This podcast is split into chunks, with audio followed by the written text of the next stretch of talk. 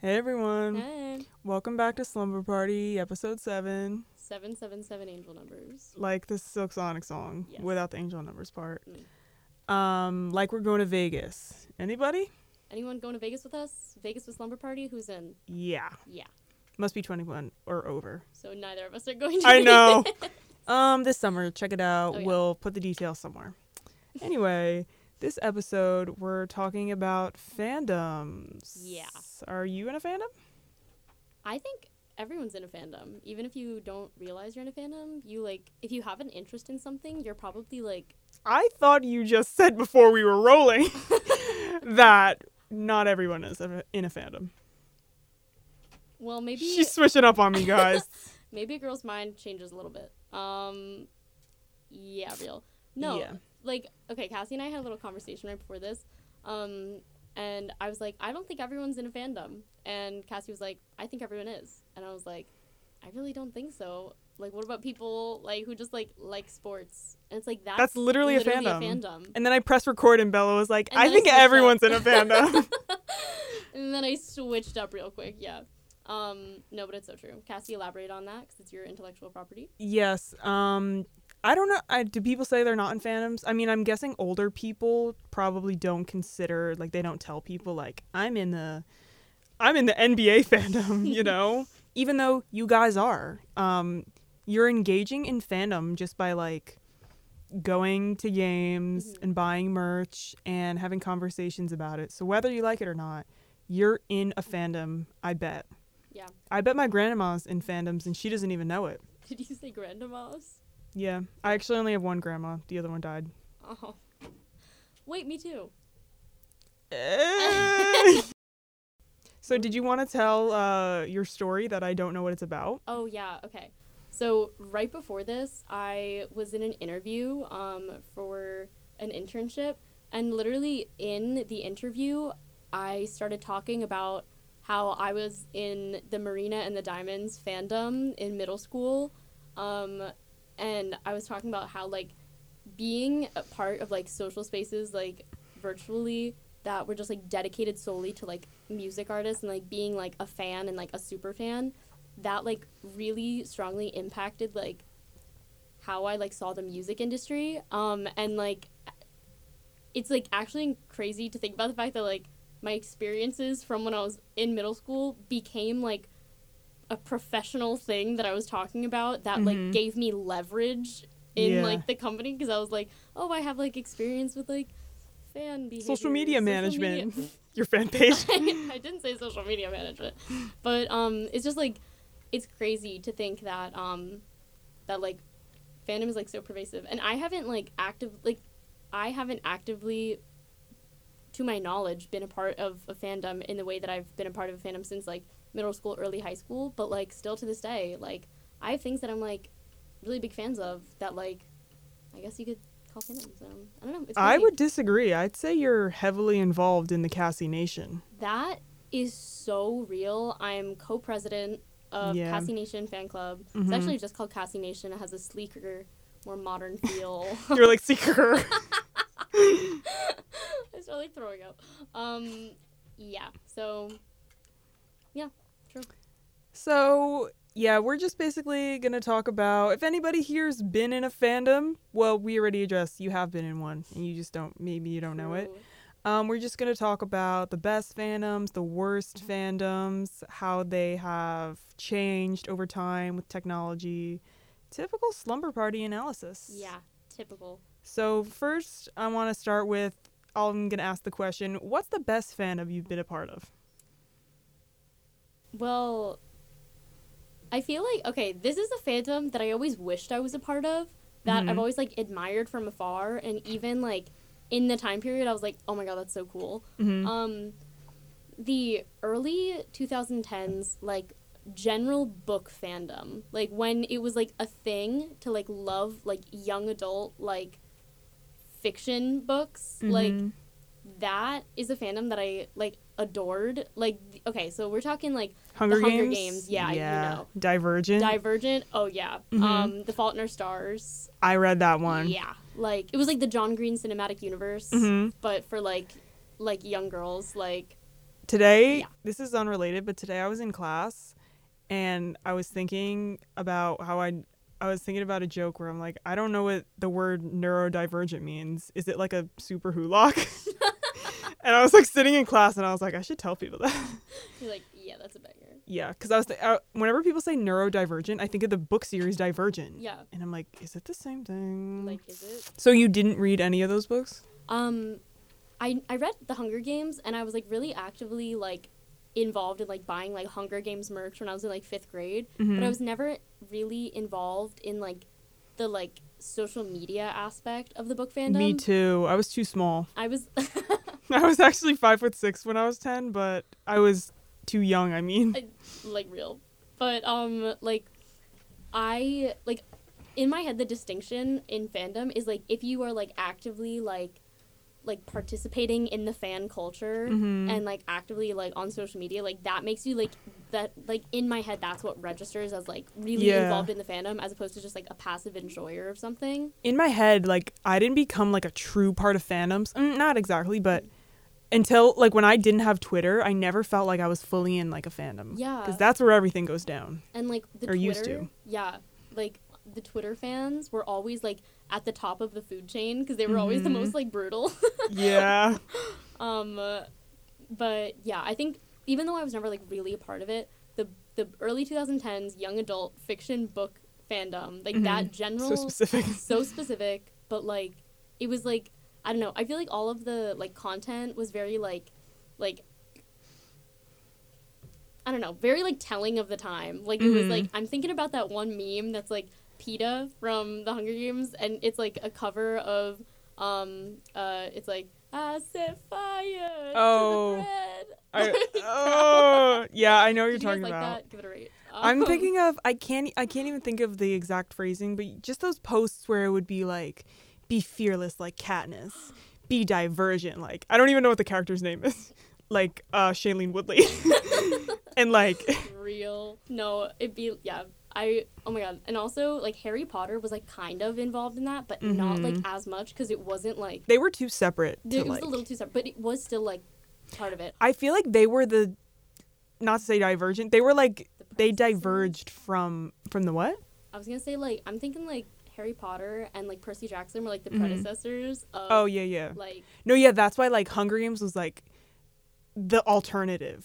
If you weren't in Ha- Harry Potter, then I was like, oh, there's a new book series coming out with movies.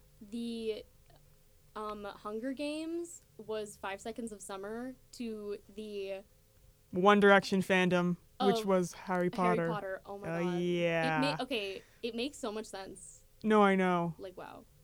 Stuff like that happened often where it was like there would be like the I guess you could call like the parent fandom Mhm. and then there would be like the child that would come out of it. Yeah.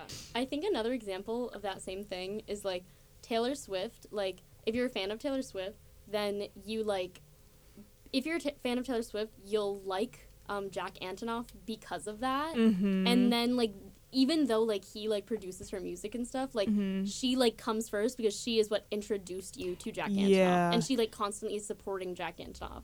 So that's, like, Yeah. kind of, like, parent fandom vibes. That's why like sometimes though it would annoy me like when people it's obvious it, it's obvious when some people you can tell that they only like the child fandom because of which is like kind of sad. Yeah. You know what I mean? Like Jack Antonoff like I don't really listen to his music, but obviously like I know he's talented because like of his work with Taylor Swift. Mhm. But like I feel like his base fandom if it wasn't for Taylor Swift, it would be like a different demographic. If it was just, like, bleachers and, Mhm. like, fun, like, Yeah. yeah. I mean, he obviously he did have fans before them or before Taylor. But like Taylor changed the game. Yeah. That's what I thought. I actually would like Jack to come on the show. Jack, we're a New Jersey radio station. Oh my god, that's why I like love him. Like I'm No, like, literally just because he's from New Jersey. Me too. No, I'm literally like, okay. Like, I know. I'm like, okay, white boy. I'm like, okay, is so Little glasses. Does Stuart Little wear glasses, or was it the little boy that wore them? Caillou? Caillou? Does he wear glasses? No, he's bald. um. Anyway, okay, so did you? Oh, okay. I never said my best fandom. mm, Um, I I literally posed the question and I didn't have an answer Mm. because there's not just one, but I've noticed that, and this kind of applies to basically, this applies to many things in life. When the group is smaller, it's, um, there's like a more positive experience with fandoms. Like there's a, like when I was a Halsey fan in like 2014, and when she was like, when not, she wasn't not famous because she obviously had fans, but when she was like just coming up, her fandom was like the most like sweet and positive people. And then when she got bigger, that's when like the toxicity came. Mm. So I find that a lot of um, like more niche groups, those are like the better fandoms because there's just like the people like them because they genuinely like the music. They're not just like following a trend or like following a wave. And yeah, I think something that's really interesting about Cassie and I's friendship. She was a Halsey stan in like middle school, and I was a Marina. still am. Yeah, true. But like, I'm talking about specifically middle school when the True. you'll you'll know what I'm talking about. Oh yeah, I know Oh, what you're talking about. Um, she was a Halsey stan in middle school. I was a Marina and the Diamond stan in middle school, and there was like a rivalry not between artists but Mhm. between fans for some reason, and I can't remember why.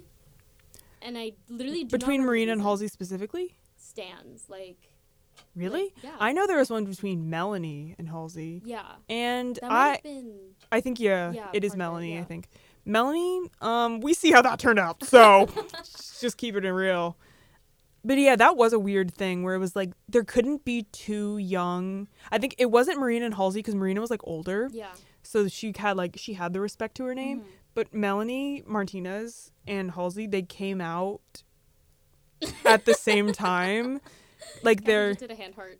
they're like their popularity like like badlands came out in like 2000 august 2015 and crybaby came out in like july or june of 2015 Mhm. so they both rose to fame at the same time. So it was like there can't be two indie artists which like still exists today because like billie eilish she's like the only one. And then like when olivia rodrigo came out it was like we can't have two. But olivia's pop so she like kind of get out. But what i was gonna say well what were you gonna say I was just gonna say it's funny because like in middle school there was the unspoken rivalry, which like probably boils down to misogyny. I can't really or like internalized misogyny. I can't. Oh, yeah, yeah, yeah, exactly like what it was. like I said, about. there there could only be one like female Yeah. artist, even though there's like how many alternative male artists. yeah, You know the story. you know, yeah. If you're a slumby, slum- if you're a slumby, oh my god, our fandom name Slumbies.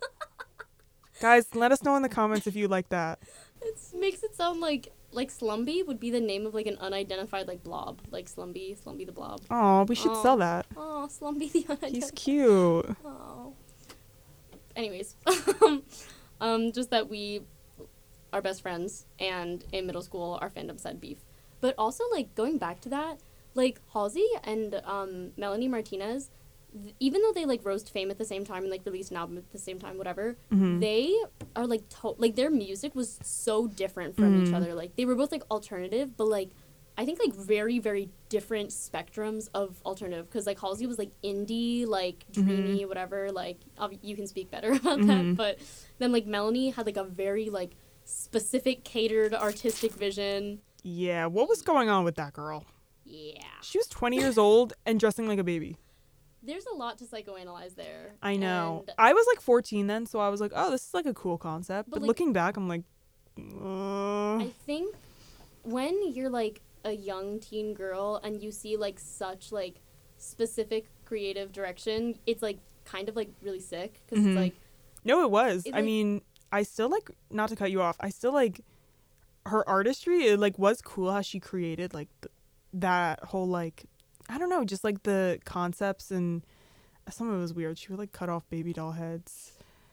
Um, the reason we're speaking about Melanie, by the way, if you didn't know, in past tense, she had some allegations come out against her, and we believe survivors. So true. not survivors. I don't know. Is the word survivors Well, you could say survivors. victims? You could say all the above. We believe the victim. This so. is true. and multiple came out. So Very true. Back to the story. But Melanie Martinez, I got um really into her music before Crybaby had come out, and it was only her Dollhouse EP. Mm-hmm. And when it was just her doll Dollhouse EP, Mhm. it like wasn't as like babyified. Like do you like do you know what I mean? It wasn't as like like I, I think at a certain point with Crybaby it became like crossing a little bit of a boundary Mhm. about like things being like a little weird, like the child's like motifs being a little like like Mhm. too much. But with Dollhouse, it was like very just like I don't even know. It was like American Horror Story vibes. Yeah, like it was like American Horror Story. Um, the idea of like, like she had a lot of like hand drawn like illustrations and stuff that she made herself of like dollhouses and like um I don't know, just she had like a cool vibe that like kind of reminded me of Rookie Yearbook. Um, and that's why she like and she had like like split tone hair or whatever Yeah. that's called. Like I think she- she still does, right? yeah, crazy stuff. But she just had like a cool like vibe, and I like Mhm. that. Yeah, and it was like very unique to that time. Yeah. Nobody was like wearing the stuff and like acting like she was. Mhm. Um, but now she's canceled. Yeah. I don't respect her. so. um, also, when me and Bella first hung out, listen to episode two, we talk about the story. Mhm. Um, we found out that we both went to the same Melanie Martinez concert in like Yeah. 2015, which is funny. Which is so funny and i um there's a really funny photo from uh that day of like my friends and i where we're all wearing like really like Those are so like Melanie fan. Like that was a classic Melanie fan photo. classic melanie fan photo um you're just gonna have to like visualize it in your brain we could Um, put it nowhere. You can imagine it. Yeah so we are all wearing very like melanie coded outfits um and it's just like so telling of the time and yeah.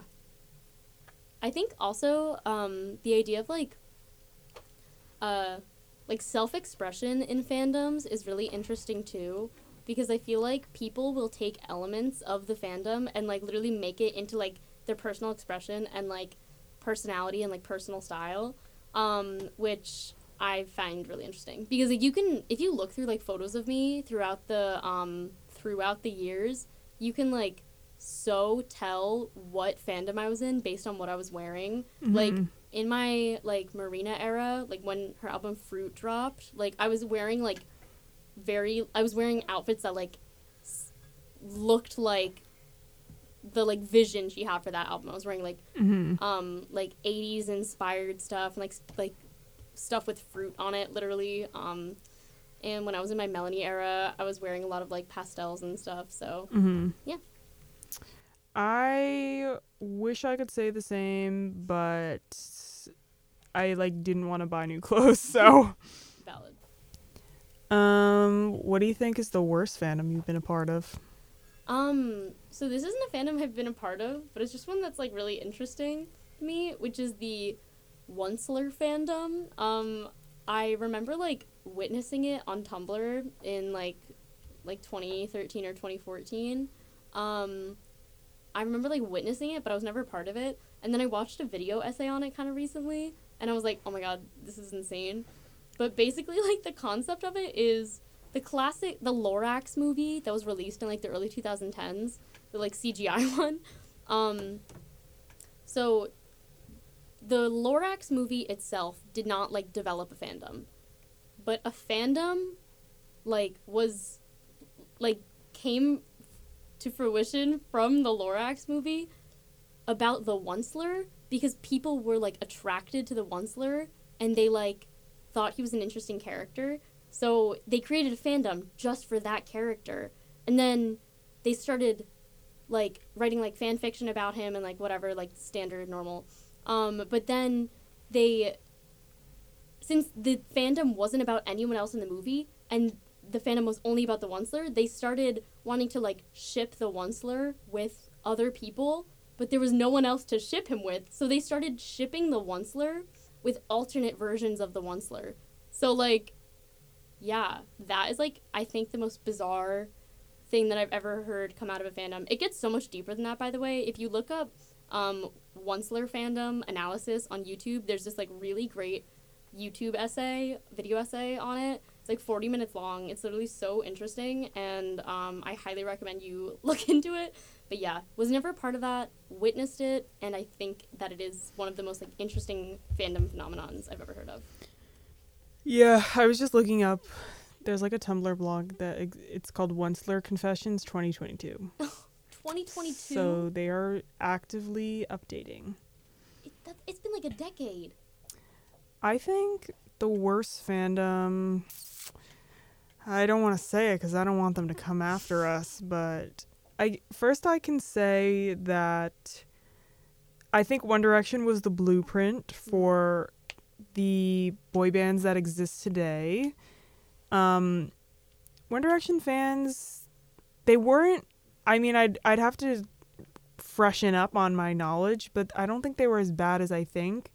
I think people who shipped Larry Stylinson, which is Harry Styles and Louis Tomlinson, were insane and they still are. There are people to this day running fan pages, posting and insisting that these two men who haven't talked to each other in probably five years are married and secretly and they're not telling each other.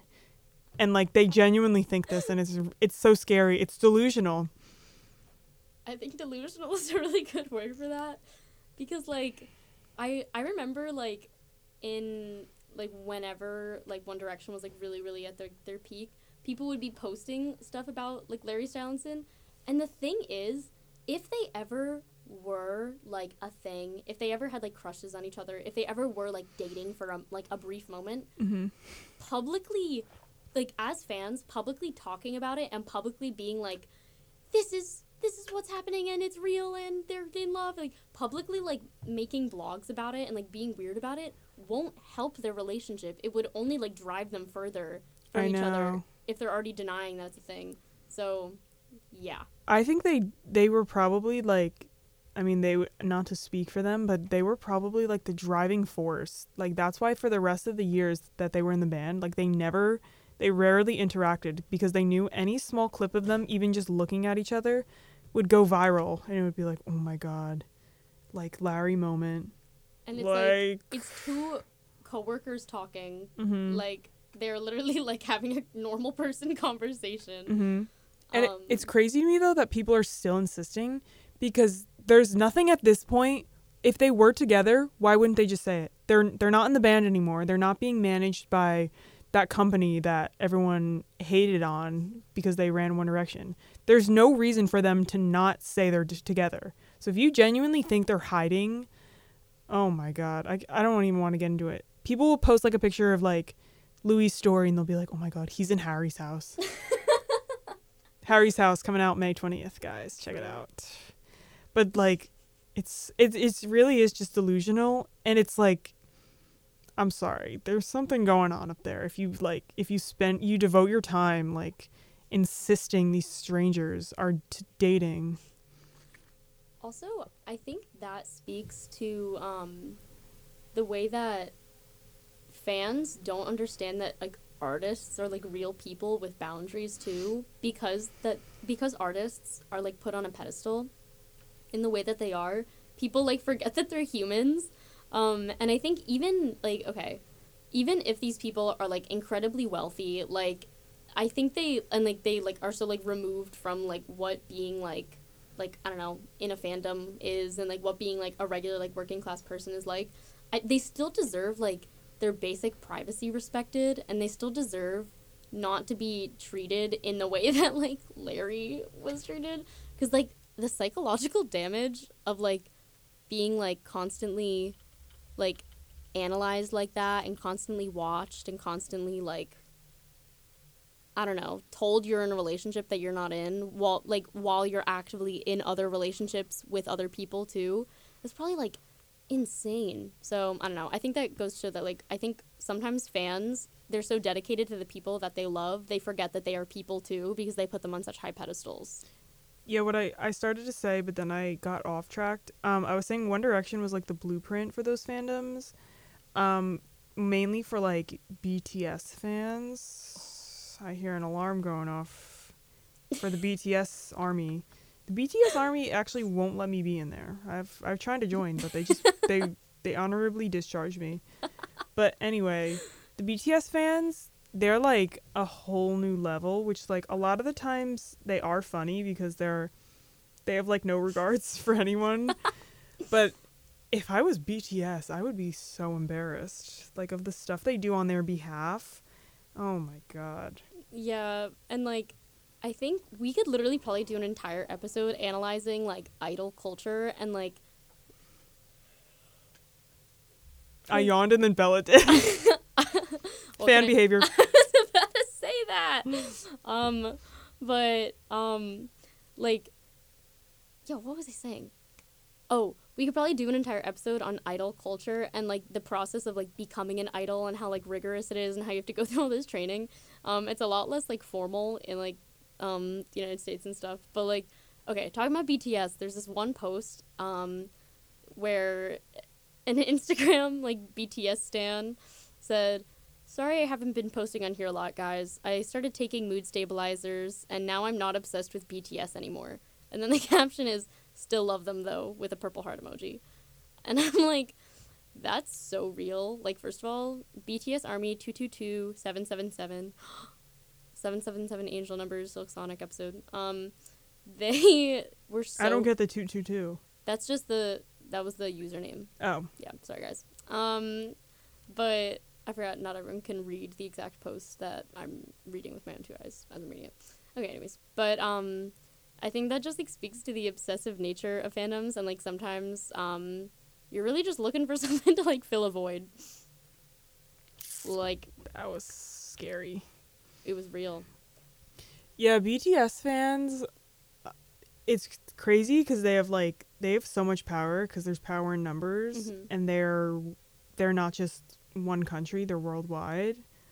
Um, I think BTS they're obviously talented, but I do think it's the same thing with One Direction, where like the fans are just like clouded by.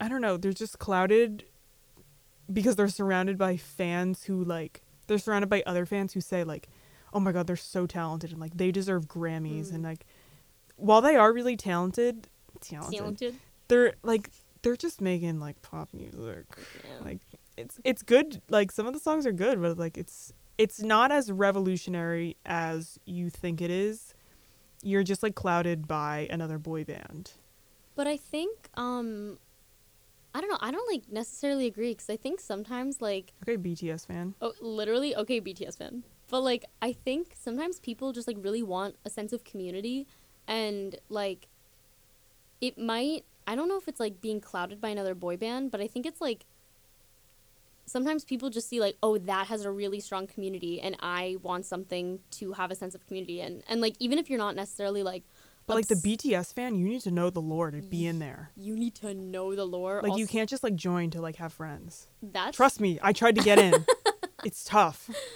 yeah um cassie's experience real um yeah but anyways i think um yeah there what okay wait what do you think the motivations for like joining and participating in fandom are like what do you, what do you see as like the factors of like I think the factor is the artist. At least for me, that's like the like I'm not gonna join a fandom if I don't like the artist. Except for the BTS fandom, I just wanted to be in it. okay that's true i would be in the bts fandom just to like say i did it No, yeah, like it's so hard to get in. it's harder to get in than TCNJ. that is so real wow. Put that on a shirt. I would sell it and buy it. Um so we've talked a lot about fandoms um and like different fandoms that we've like been a part of or witnessed. But what we haven't really gotten into is how the social media platform that you're involved in with the fandom affects the fandom itself. Um because like literally like you know how in divergent they're like factions Yeah. different like social media platforms are like the different factions of fandoms which fandomception right there am i right ladies You ever see Inception? No. It was not good. it wasn't what was the worst part about it Okay, actually, I think I'm cloud. I keep saying clouded. No, I think I'm biased because I saw it in like two, like ten years after it came out. Mm. So I was like, this is not that revolutionary. But maybe if I would have seen it in 2010, I probably would have thought it's revolutionary. But literally, the whole thing, like, I know the concept is that it's a dream inside a dream, but that's literally the only concept. Like, people are like, oh my god, Inception. It's like, yeah, I know.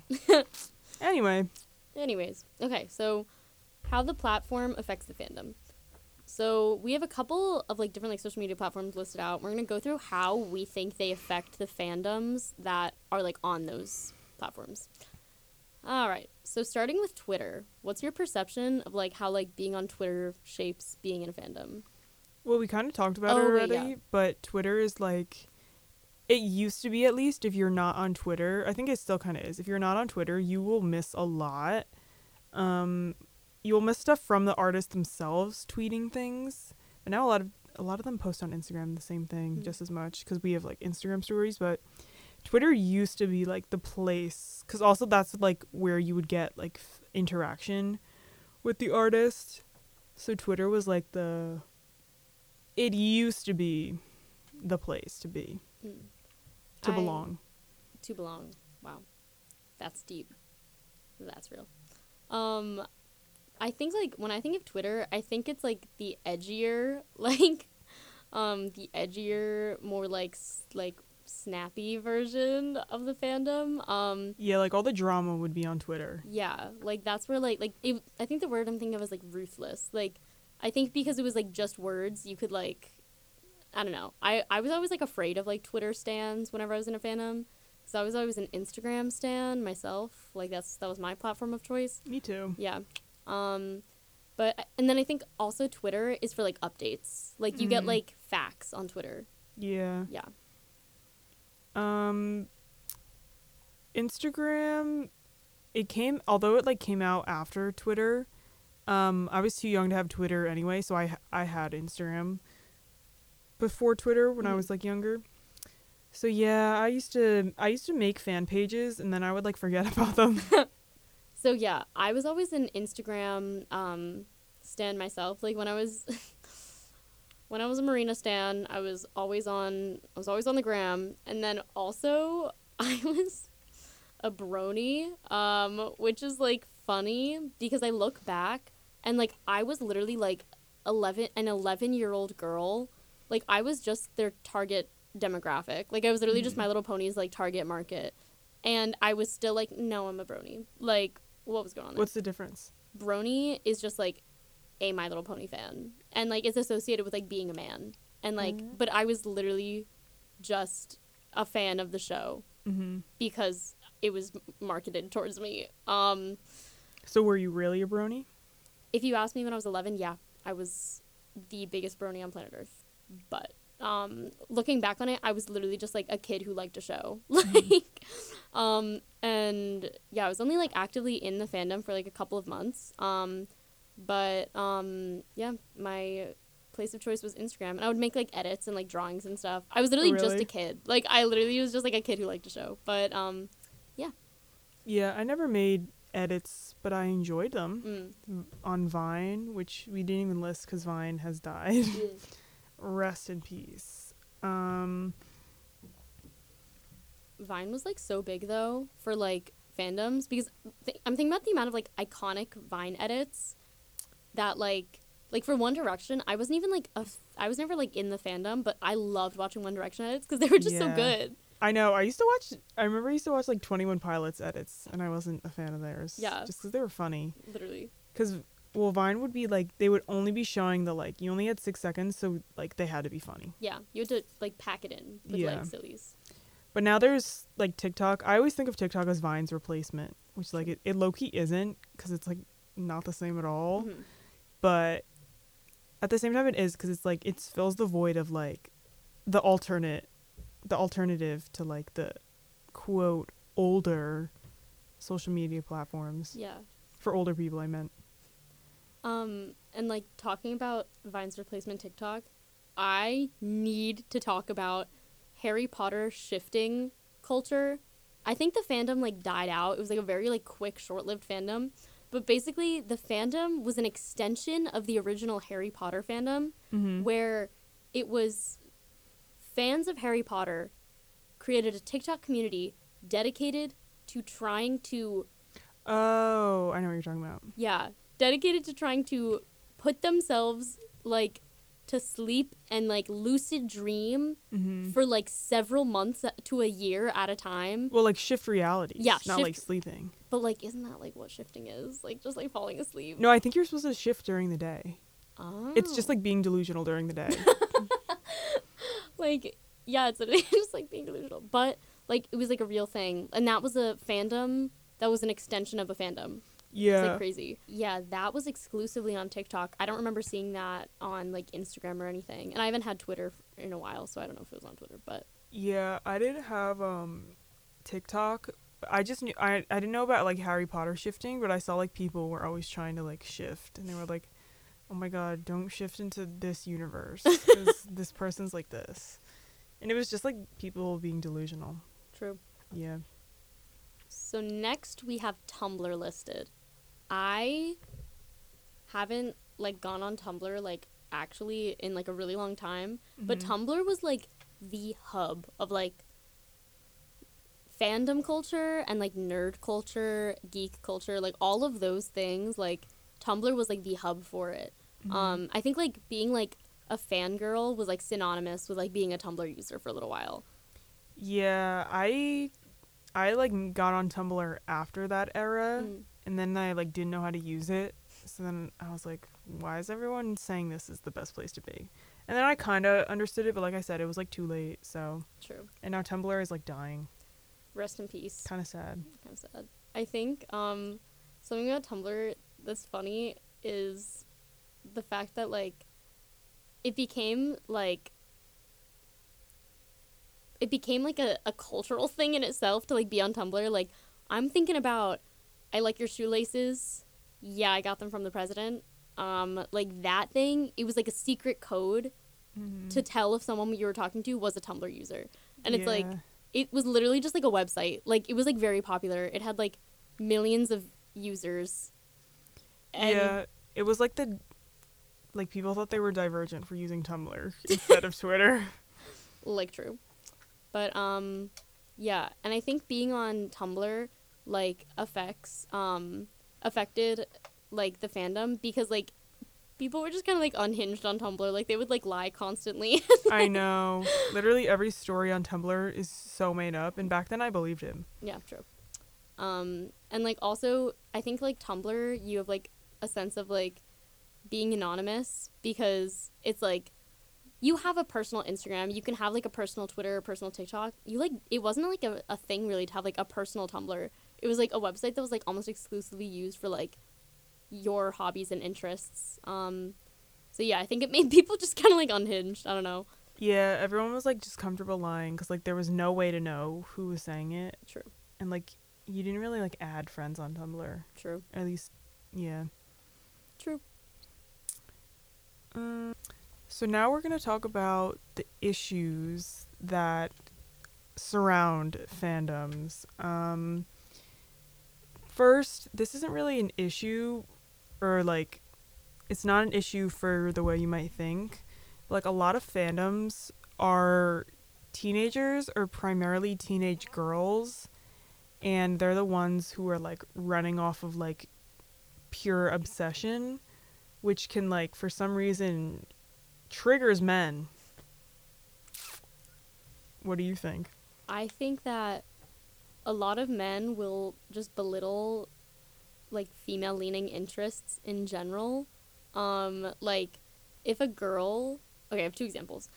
Say a girl likes something that is like traditionally feminine to enjoy, like One Direction. Mm-hmm. If she were to like tell that to a man, she might like not saying this would happen all the time, but like she might receive a scoff, like, "Oh, of course you would like that. Oh, you're so like frivolous for like liking like traditionally feminine things." mm-hmm. But on the like flip side, if you're a girl who likes traditionally like male dominated things, like if you're a girl who likes um like if you're like in the Star Wars fandom and you're a girl, you're depending on like how you're perceived, you're either like, "Oh my god, like you're like way too um like you're lying. You like wouldn't actually like that. You're saying it for attention." Which is like who's saying they like Star Wars for attention? Um I rest my case. Like it's either that or it's like oh my god, you're like a rare unicorn in the fandom and you're so beautiful and then blah, blah, blah. like I think depending on how you're like perceived um as a girl in like fandom, like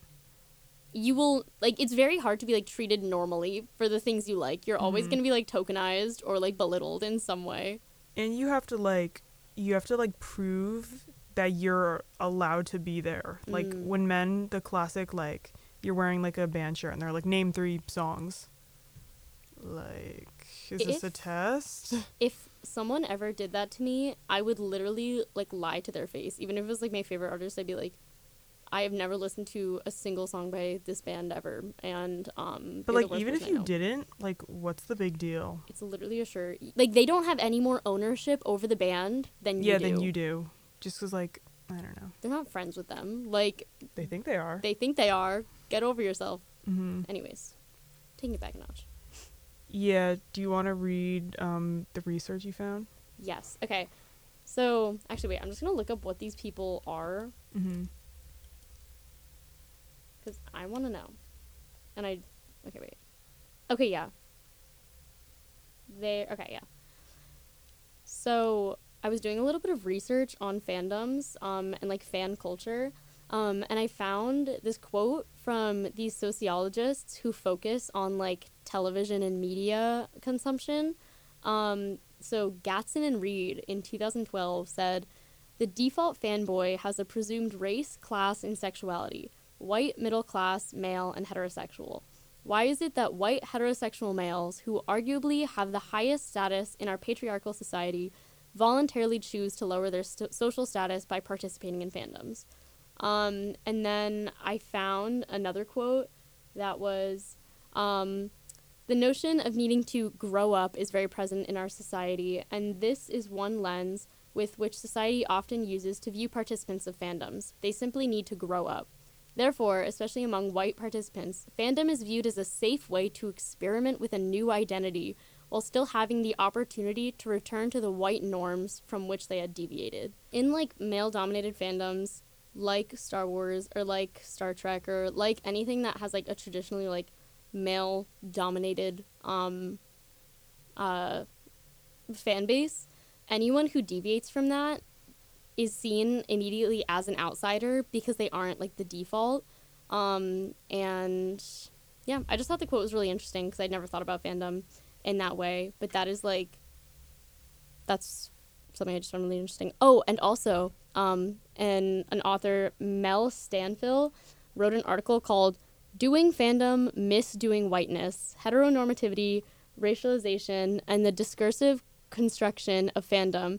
And in it, he argues that one of the qualities of fandom participation is that it is constructed as ultimately correctable. So, like, it is built to be, like, destroyed. So, I don't know. I just didn't realize how much, like, actual, like, literature there was about fandoms and how many, like, studies there actually were done about it. Because in my head, fandom is, like, a bubble that doesn't exist outside of, like, the internet. So, Mhm. I just thought it was interesting how much research there was about it.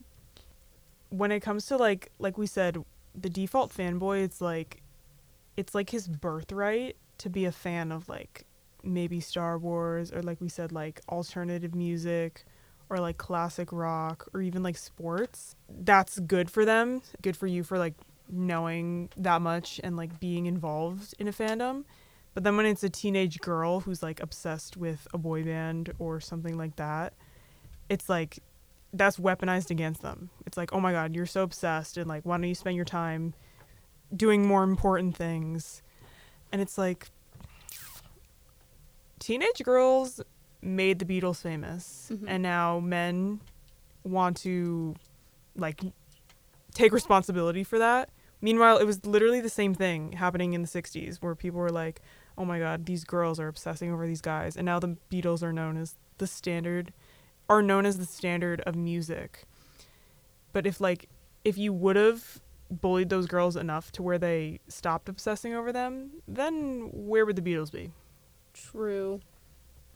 So we mentioned a little before about like fandoms that have sub fandoms that come out of them, but it's we didn't really fully explain. My idea of that is when somebody is part of a fandom, say it's like a musical artist they love, and that musical artist is a part of their own fandom, like say say Taylor Swift loves Harry Potter, then like say a Swifty would be like, "Oh my god, I want to like what my favorite artist likes." So I'm a Harry Potter fan. We kind of said it with Jack Antonoff. It's the same where it's the same thing where it's like since they're not purely enjoying something because it's something that sparked their interest, they're liking it because their artist liked it. It just creates like a a fan base based off of like a lie because it's like do you actually like harry potter or are you just liking something because someone else likes it which is not authentic authentic to yourself I think um, an example of this could be seen in um, One Direction's Niall Horan. His like whole thing was like loving Nando's or whatever. Mhm. I don't even know if that's how you pronounce it. yeah But like people would like eat Nando's because um uh oh my god, I literally just said his name and I already forget what it is. Niall? Niall. Oh my god. One Direction fans do not come at me. Um but yeah, I think like people would like enjoy Nando's because of Niall and obviously it's different. You don't become like a Nando's stan. But I just think that like speaks to the level of like like if you are a, a really hardcore stan of something or if you're like a really big fan or you're in the fandom, like you will like let the fandom and you will let your interests in that artist like consume your life. And like I've been there because like true. Um like I can't even think of a specific example, but like I like when I would be like really into something in like middle school, early high school, like I would let that become like like all of my interest. Um Mhm. so yeah. Yeah, I think it is like it affects. I think we said in the other the other episode, it affects like younger people more because they have nothing else to like base their personality off of, which Mhm. is valid because they haven't lived that long. Um, but I think if you're like, you have to like change your interests to fit in with a fandom. Mm. Like that's, I think I said it at the end. Yeah, you're just you're not being authentic to yourself, and the artist wouldn't want you to be inauthentic. Ooh. I, I, think, think. the artist would want you to do whatever gives them the most money. True. So maybe they actually would want you to pretend to like something. Right? Yeah. Yeah. Should we talk about quick fandoms? Yeah. Ooh, I want to talk about this because I'm passionate about it. Mm-hmm. Um. Um. Okay. So. Something that I think is really funny, talking about Cassie's point about authenticity, I think it's really obvious to tell when like a new band or a new like product or a new movie or something is like pushing for a fandom. Like you can like tell when there's like a campaign that's been like crafted up for like a fandom to just like start out of something. Like Mm-hmm. or if a movie or a show or whatever makes like fandom worthy moments like an example being like if a new like um young adult like dystopian love triangle movie came out maybe like a marketing team would push for like a social media campaign that's like are you shipping hashtag this or hashtag this? Like it's like they're like capitalizing off of like fan culture in a way that's like really obviously like they just want more buzz about what their like movie or what their show or what their um band or whatever and i think a really big part of um fan culture is that it has to be authentic or else it like doesn't work Yeah, these days though it it ends up working because like people people make fun of the efforts mm-hmm. to create a fake fandom, but then that just brings more attention to it and then they do end up finding like their fandom. yeah Yeah. but do you know what i mean about like i feel like Do you have like an example? I don't have a specific like movie or TV show example, but like I think with like a lot of new like boy bands, like a lot of the like Oh, I thought of one. Like kind of like like American Idol if they have a boy band, like they'll post them and be like, "Who's your f- fave?" yeah, It's like we don't know them. it's like I don't know them like that.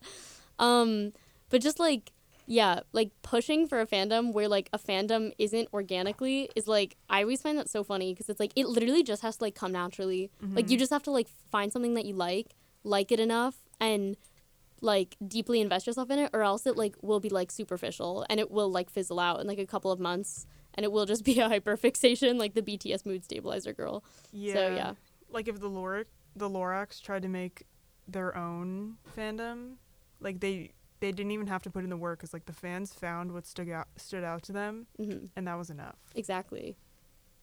Which is so yeah.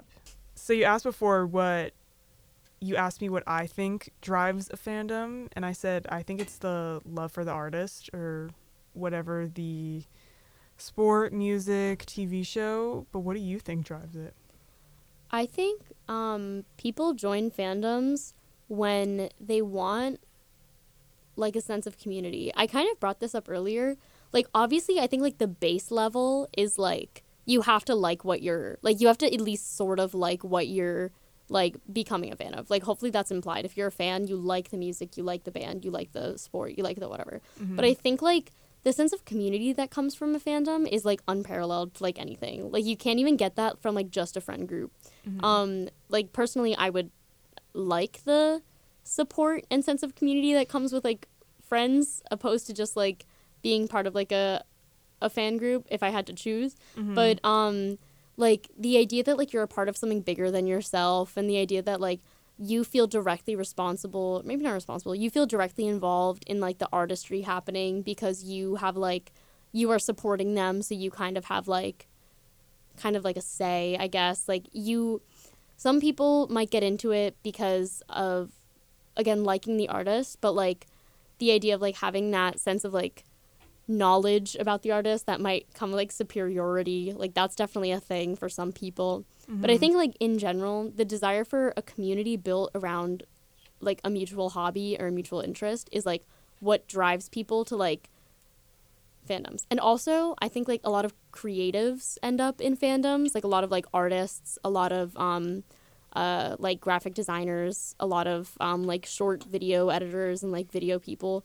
I think it's like no coincidence that like uh artists or like creative people like or TV shows or like anything like that um those people and those uh media and like things will get fandoms filled with like really also creative people who like want to make even more content for the movie TV show whatever I just think it's really interesting um and some people are just like looking for an outlet of creativity Yeah.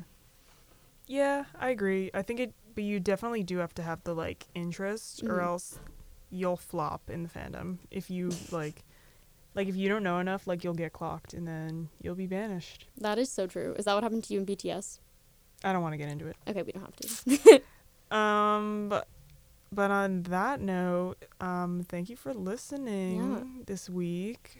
Um, if you were a part of a fandom, comment and tell us what fandom. So true. Also, before we end, I want to bring up the fact that Ed Sheeran fans are in fact called Cheerios. Yeah, True. real. I don't know if he still claims that title anymore, but good for them. I was them. I was a Cheerio. Cheerio. I was a cheer. Okay, true. But yeah, thank you to everyone who, all of our slumbies, for listening to Slumber Party with Cassie and Bella. yes. We'll see you or you'll hear us next week. Did you want to say something else? Okay, never mind. Bye.